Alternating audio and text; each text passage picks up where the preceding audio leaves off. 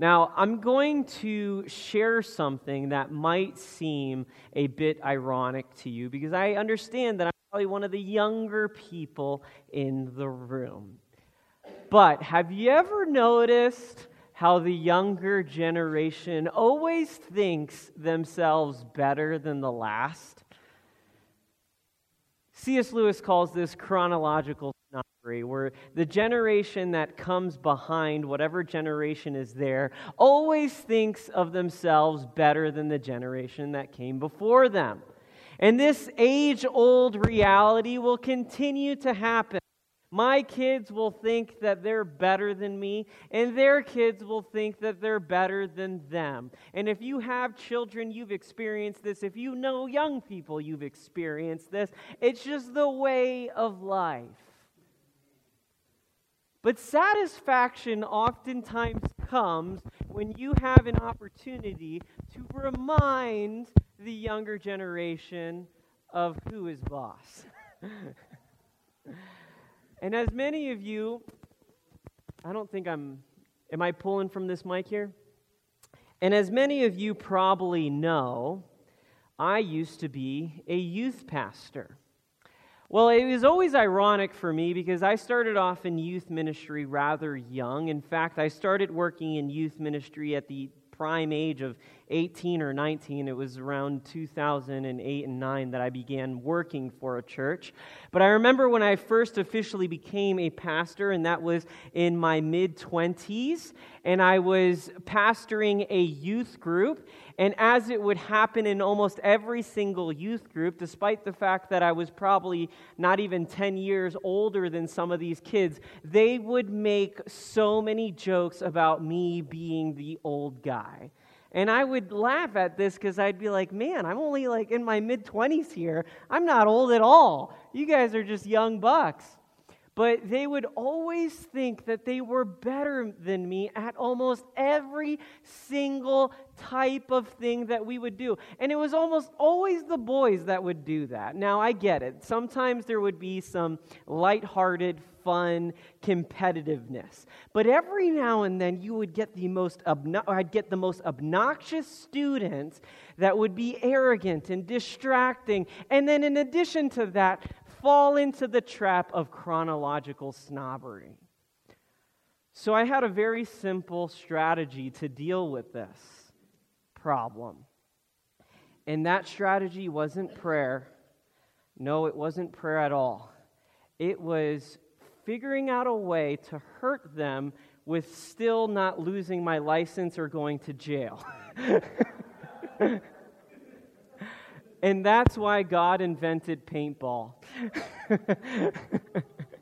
So I would schedule at various times in the youth group opportunities for us to play paintball.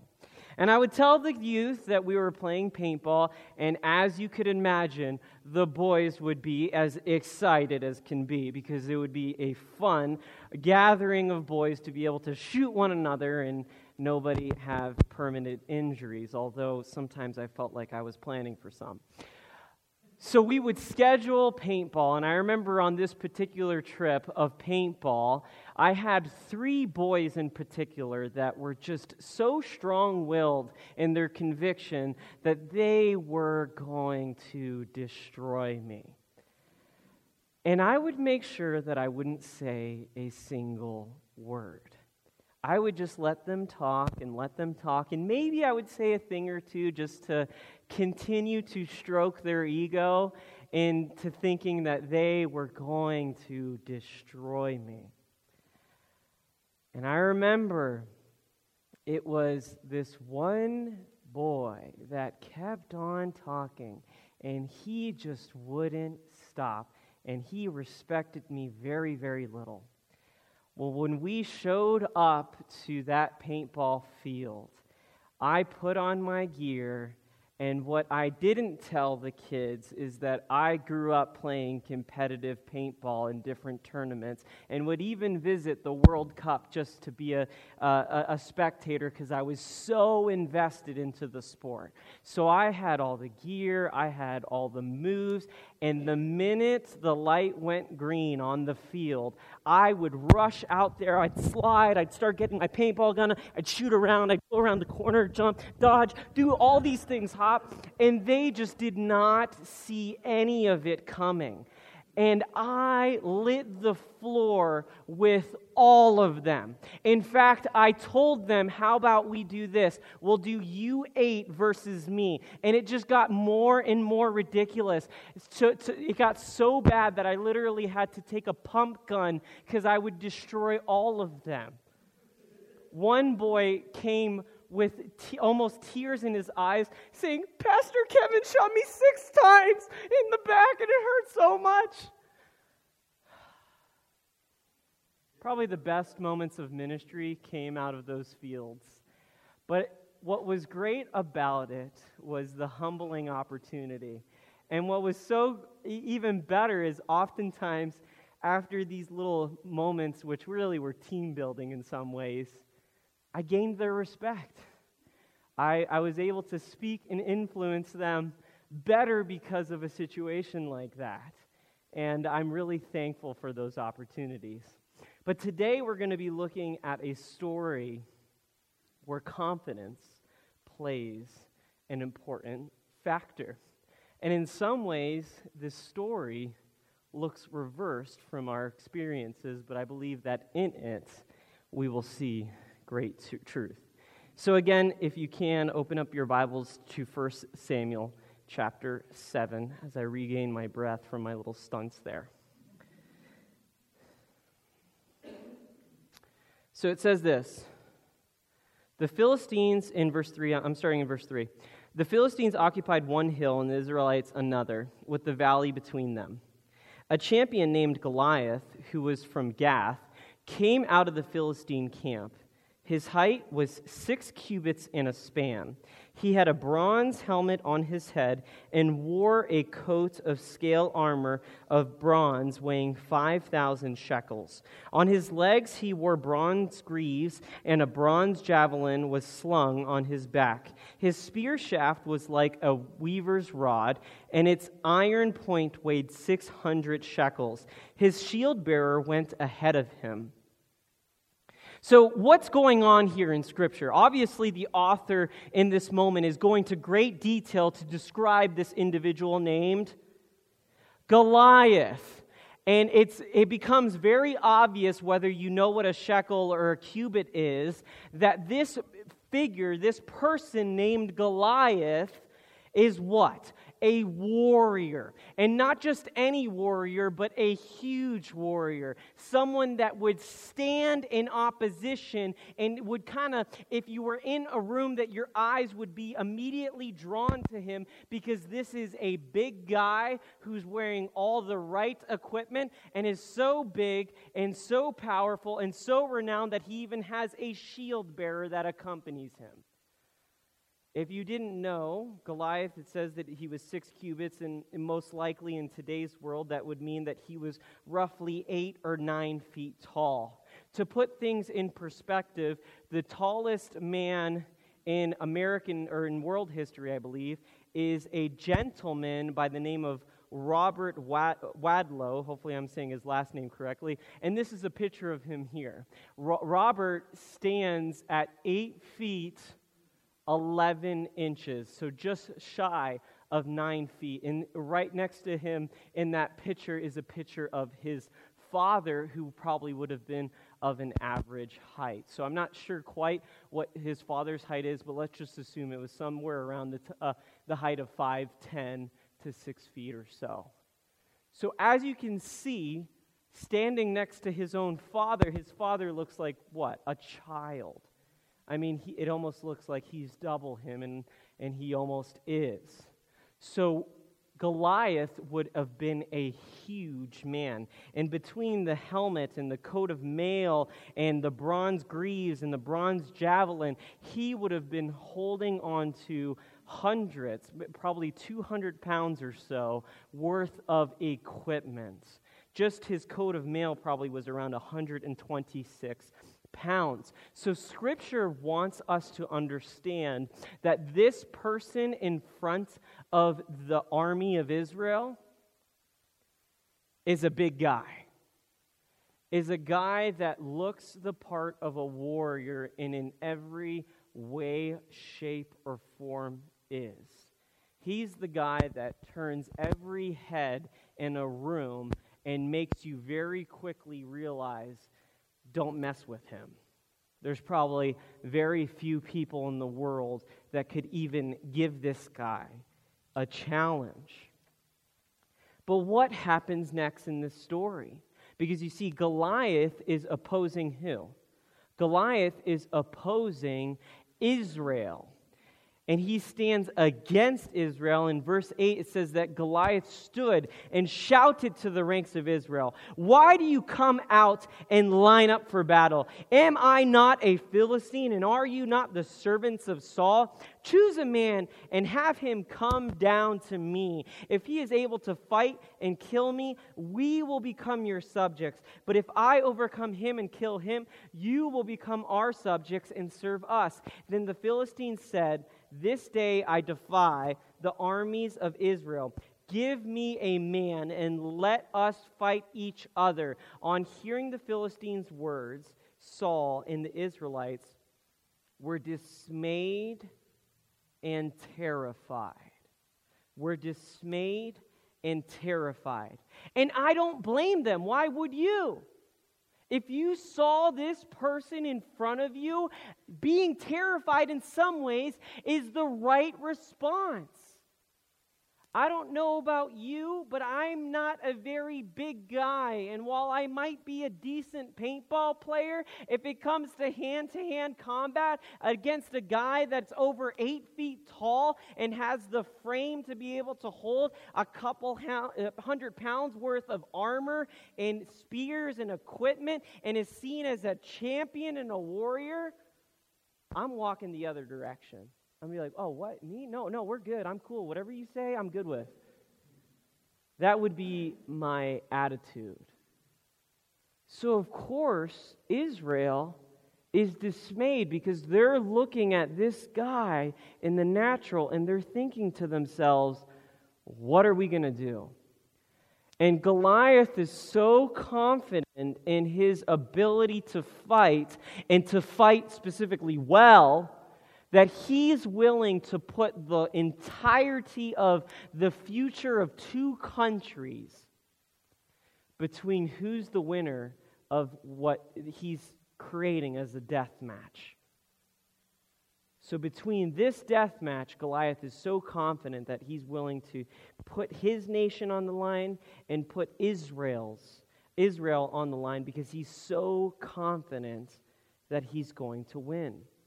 So it says in verse 16, for 40 days the Philistines came forward. The Philistine came forward every morning and evening and took his stand. What would have that felt like? Obviously, as each day progressed, what would likely happen is Israel would most likely become demoralized as each day has passed. Has that ever happened to you? Have you ever had to do something and you've already felt discouraged by doing it? And as time goes by, it just becomes worse and worse and worse. And it can even be with something positive. You know, for instance, you step on the scale and you don't like with the numbers that come up, and it kind of discourages you. You feel a little dismayed, and you say to yourself, "Man, I really need a change." So what do? Instead of actually picking up a carrot, you just throw away the scale because you don't want to see it as a reminder. But yet they were being confronted daily by this reminder of this Philistine who would go out, stand before them, and taunt them.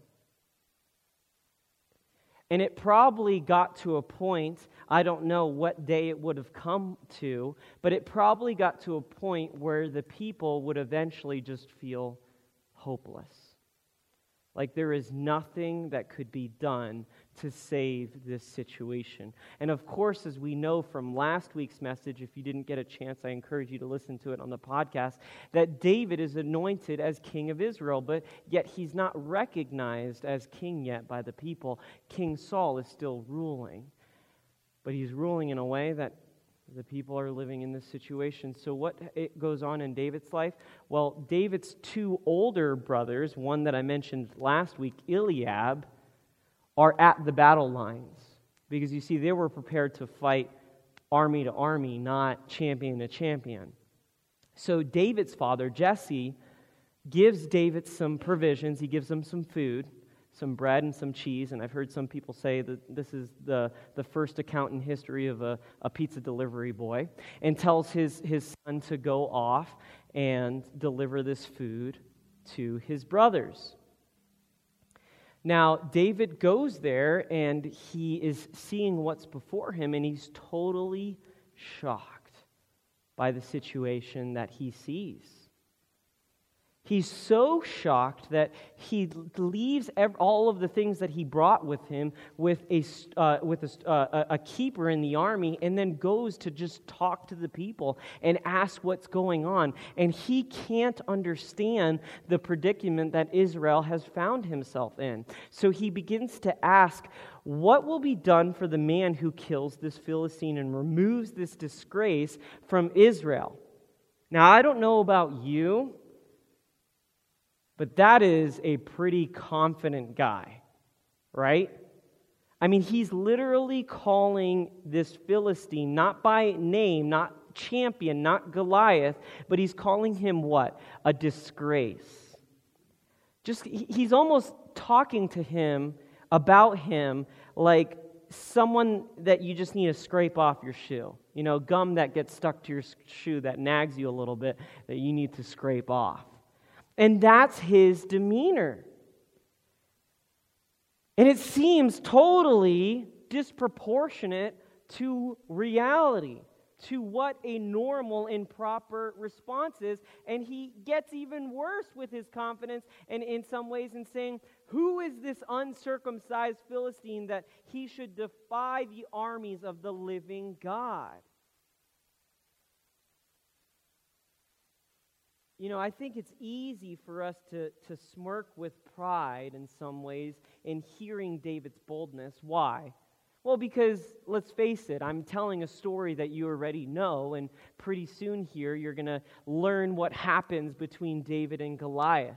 But if you put yourselves in a situation where for 40 days the people are just being demoralized into a complete hopeless state, to see this man, this young man, come and in their eyes maybe even look like a boy and start to talk about this champion as in some ways as this disgrace or this uncircumcised Philistine, it would have looked completely pathetic.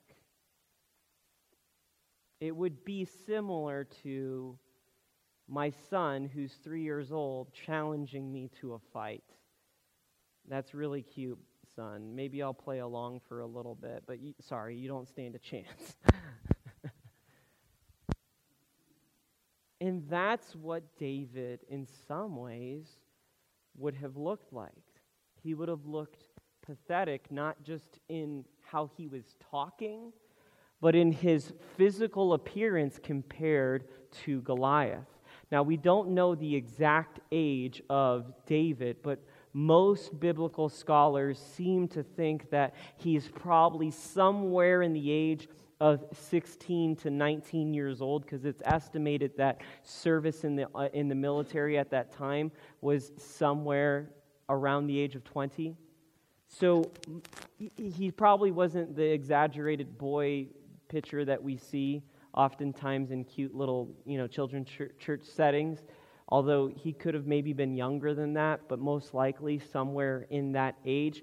But by his contemporary standards, he would have been seen as a very, very young man. So he goes and he continues to just ask around and figure out what's going on, when in verse 28 it says, Eliab, David's oldest brother, heard him speaking with the men, and he burned with anger at him and asked, why have you come down here, and with whom did you leave those few sheep in the wilderness? I know how conceited you are and how wicked your heart is. You came down only to watch the battle. Pretty interesting, right? Would you consider his brother's view high of him? Of course not. His brother obviously thought very little of David, which I think can be a sermon in itself about how we need to be careful with the company we keep, or we need to recognize that sometimes people see the reverse in us than what is actually true.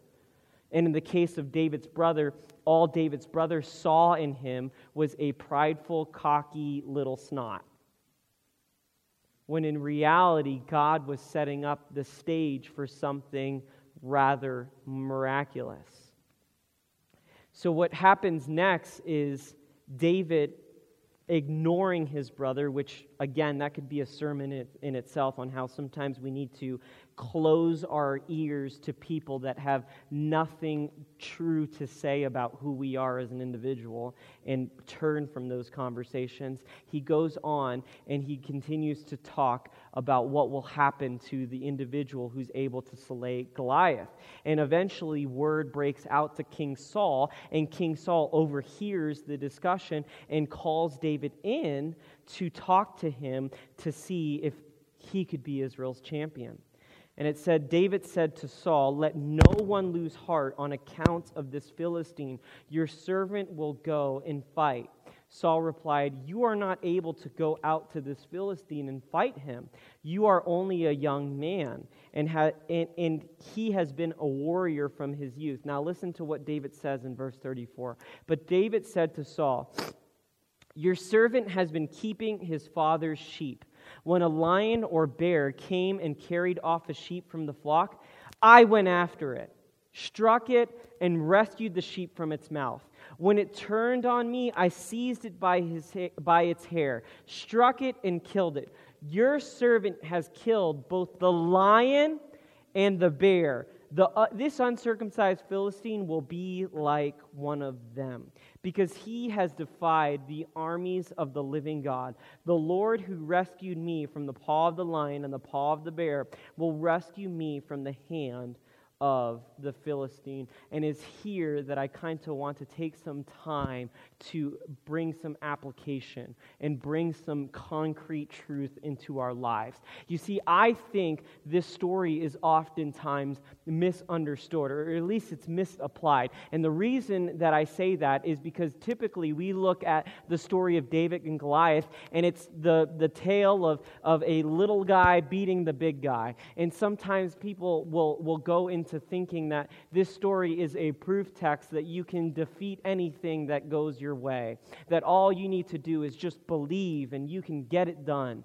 And that is not at all what is being communicated here. You see, up until this point, David and his confidence in the situation would almost seem like he has the pride of those students in my story, right? Where he's just a chronological snob that thinks that he can do more than he's capable of. But we see two very key things come up from his description on why David believes he could beat Goliath. And what are those two things? The first one is actual experience. He has actual experience defending what? His sheep, his flock. And I'm not talking about coyotes. He shares off critical experience of times where he's literally had to take out a lion or a bear. Now, before my accident, I was a pretty good runner. My strategy is, if a bear comes, is to pray that there's another person that's with me and just run faster than them. That's my strategy. I don't know if it'll work well, but that's all I got. The other strategies that I've heard is to just ball up in a fetal position. I would probably do that willingly as well and just cry. David's strategy in this situation is, all right, bud, let's go. And that just seems wild to me. I almost find it hard to believe, but people have done it throughout history, where they've taken on the apex of the apex predators in order to defend their own lives or to defend a situation. And David is saying that I have that kind of history behind me. I've experienced the feelings of being in a situation where I am responsible for this sheep, where I am the caretaker over this flock. And in order to get to this flock, you have to get through me. And I'm going to do whatever it takes to defend what I have. And I find that completely amazing. And I think the reason why David stands apart in history, or at least within Israel's history, is because David had the unique profession of being a shepherd and constantly having to care for an animal that was in some ways always trying to commit suicide every day. Because if you ever hang out with farm animals, that's what you feel like your job is every day. You wake up and you're like, all right, how do I figure out for my animals to not kill themselves today? And that was David's job in some ways. So he understood in a parallel sense God in a very unique way, because that is oftentimes God's relationship to us, right? Where we are his sheep and he is the great shepherd. So David understood the heart of God when it came to what it meant to be a protector and a defender for those that couldn't defend themselves. So I think that's the first reason why his confidence is more than just pride, but it's actual pride or warranted confidence in his own ability. And the second one is probably more important than the first, and that is what? His confidence in God. His confidence in God. Because notice this, that when in this paragraph from verse 34 to 37, when he shares his experience of taking out lions and bears, how does he frame it in the end in verse 37? He frames it by recognition of not his own abilities, but by saying, the Lord who rescued me from the paw of the lion and the paw of the bear will rescue me from the hand of the Philistine. This is so important, church. You see, God has given each and every single one of us a set of skills. And he's gifted us in such ways that we could do pretty remarkable things. You know, this past season we had the opportunity to see the Olympics, and for those of you that tuned into that, you see some pretty remarkable things, do you not? When people are doing athletics in the Olympics. But chances are, even if you type in YouTube, humans are amazing, you'll see reels and reels and reels of humans doing some pretty remarkable things. And in the midst of these remarkable things, I think it's easy for us to get caught up in our own ability. And you see, I think David could have gotten caught up in his own ability, but rather than getting caught up in his own ability, he recognizes what he's been able to do, so he doesn't diminish himself, because oftentimes we think that in order for us to not be prideful people, that we need to beat up on ourselves, and that is also a mistake. It is not a good thing. It's not a godly thing to belittle yourself. You know why? Because each and every single one of you carries the image of God. And in fact, it's still pride. It's still pride if you spend time just saying, I'm just so unintelligent. I'm just no good at anything. I'm not pretty. I'm not smart. I'm not capable. That is still a form of pride. You know why? Because you're still making it about you. You're still putting the attention on yourself. And oftentimes, people who do this repeatedly, they're still committing the sin of pride, because they're just trying to keep the focus on themselves. But rather, what does David do? He's confident in who God made him to be, but he still sees God as the source of his strength. And that's where I think this picture of David and Goliath oftentimes gets misunderstood. This is not a narrative about whatever you want to do, you can accomplish. This is a narrative of Be who the Lord wants you to be. Be the person that God has created you to be, but to recognize ultimately this important truth, which is the big idea for today, is God is the source of our strength. I'll say that once more. God is the source of our strength. What a contrast between David and not David and Goliath, but David and Saul. You see, up until this point, if you've been listening each week, you would have learned that Saul, when he goes to battle, he does what? He goes to battle in his own strength. But when David is wanting to go to battle right now, whose strength is he depending on? The Lord's. So he does not see Goliath as an enemy just to himself. He sees Goliath as an enemy unto who? The Lord's. You see, C.S. Lewis writes, "A proud man is always looking down on things and people, and of course, as long as you're looking down, you can't see something that's above you." You need to be careful, church, to not fall into the sin of pride, but also to make sure that in staying humble that we look onto the Lord. That doesn't mean we can't have confidence. That doesn't mean we can't feel good about the things that God has made in us, because we bear His image. That's the Imago Dei. We bear the image of God, so we need to be confident in who God has made us to be, but we also need to realize that God is the source of our strength. So what happens next? Well, it's pretty remarkable. What happens next is the people say, okay, Saul says, okay, you'll be our champion. And what Saul does in that moment is he literally starts to take off his own tunic and his armor, and he takes that off and he starts to place it onto David, which, you know, I didn't think about this until I was writing this sermon this time, and it's funny because I've preached this message before, but you can always find more from Scripture. Have you noticed that? You could read the same thing, and next year it's like you find something else. And I was just thinking about how in that moment, it's almost like God is symbolically passing the kingship from Saul to David, by David now wearing his kingly armor and tunic.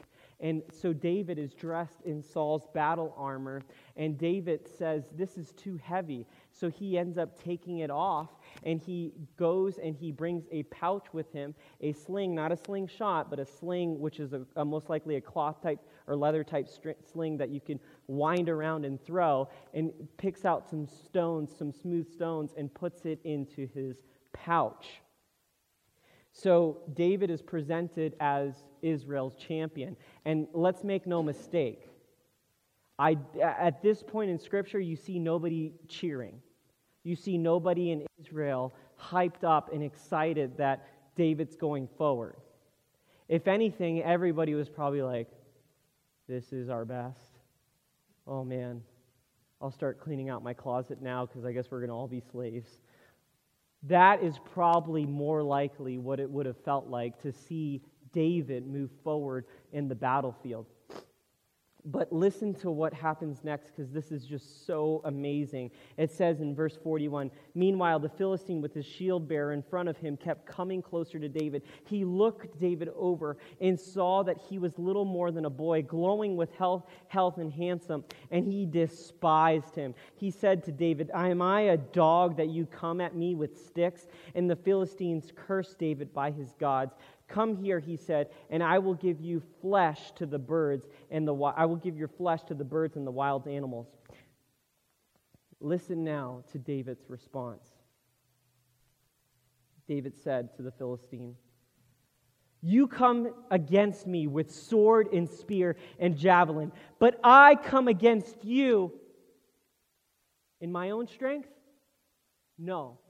In the name of the Lord Almighty, the God of the armies of Israel, whom you defiled, this day the Lord will deliver you into my hands, and I'll strike you down, and I'll cut off your head. This very day I will give the carcass of the Philistine army to the birds and the wild animal, and the whole world will know that there is a God in Israel. All those gathered here will know that it is not by sword or spear that the Lord saves, for the battle is the Lord's, and he will give all of you into our hands.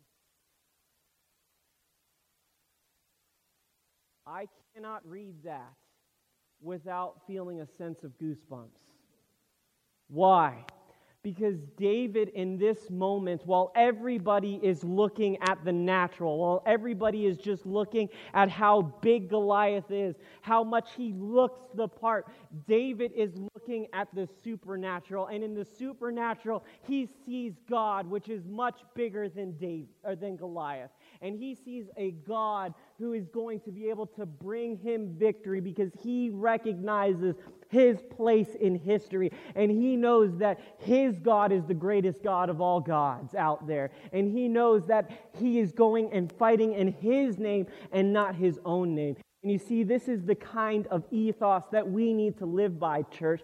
We need to have confidence, but our ultimate confidence and strength needs to be where? In the Lord, so that when we are facing our situations in life, it's not just about of what we want. It's not just about what we want to see accomplished or how we want our lives to go a certain way, but that we live with a directional path of where God wants us to be and what God is doing. So what happens next? Goliath starts to run towards David. And you would think in this moment, as Goliath is charging towards David, that the rubber would meet the road and somehow David would quiver back. But Scripture says that he charges up and meets him. The confidences continue, and he takes out a stone from his pouch, puts it on his sling, starts to swirl it out, and throws it into the air. That stone starts to launch in the air, likely traveling around 60 miles per hour, and hits him square on the button in the forehead. This, of course, knocks Goliath cold. As maybe you've seen on a baseball field, with a baseball going by and hitting somebody in the head can knock somebody down. This is a rock, and this rock knocks Goliath down on the ground, and he doesn't fall backwards because he's running towards David. He falls forward and falls flat on the ground. David meets him in his spot. He finishes the job. I'll spare you the details of what he lifts up, but you know. And I can just imagine Israel in that moment, totally silent.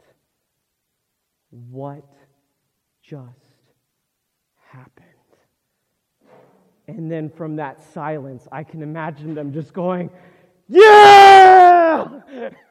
And total turnaround situation. You see, Israel was preparing for what? They were preparing for their defeat.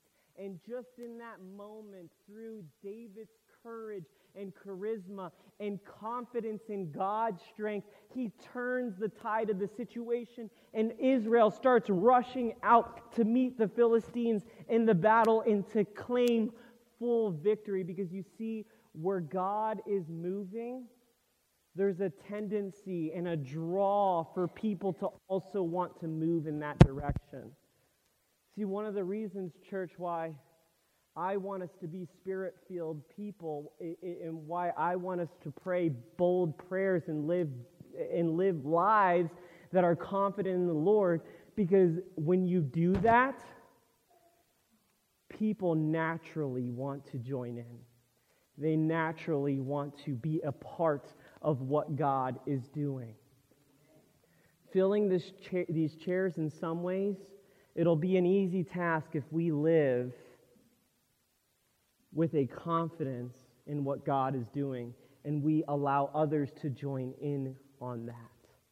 See, I want to be a part of that. And I know that when we do those things, we can experience those confidences. But church, more than anything, we need to look at this story, and as much as we need to cheer on a victory, we need to be able to experience our own forms of victory. Because the reality is that many of us live with a very weak level confidence in our God. God is an add-on in life, and He's not the shepherd of our lives. And the main big idea for today that we need to continue to remember is that our strength comes from God. If there is a transgression, if there is a sin in your life or a temptation that you are going through, temptation, something that's drawing you to want to sin, or a tribulation that you're going through, something that is just hardship in your life, you need to face all of those moments with a recognition of where your strength comes from, and that your strength ultimately comes from above, from God. Where we are not able, He is.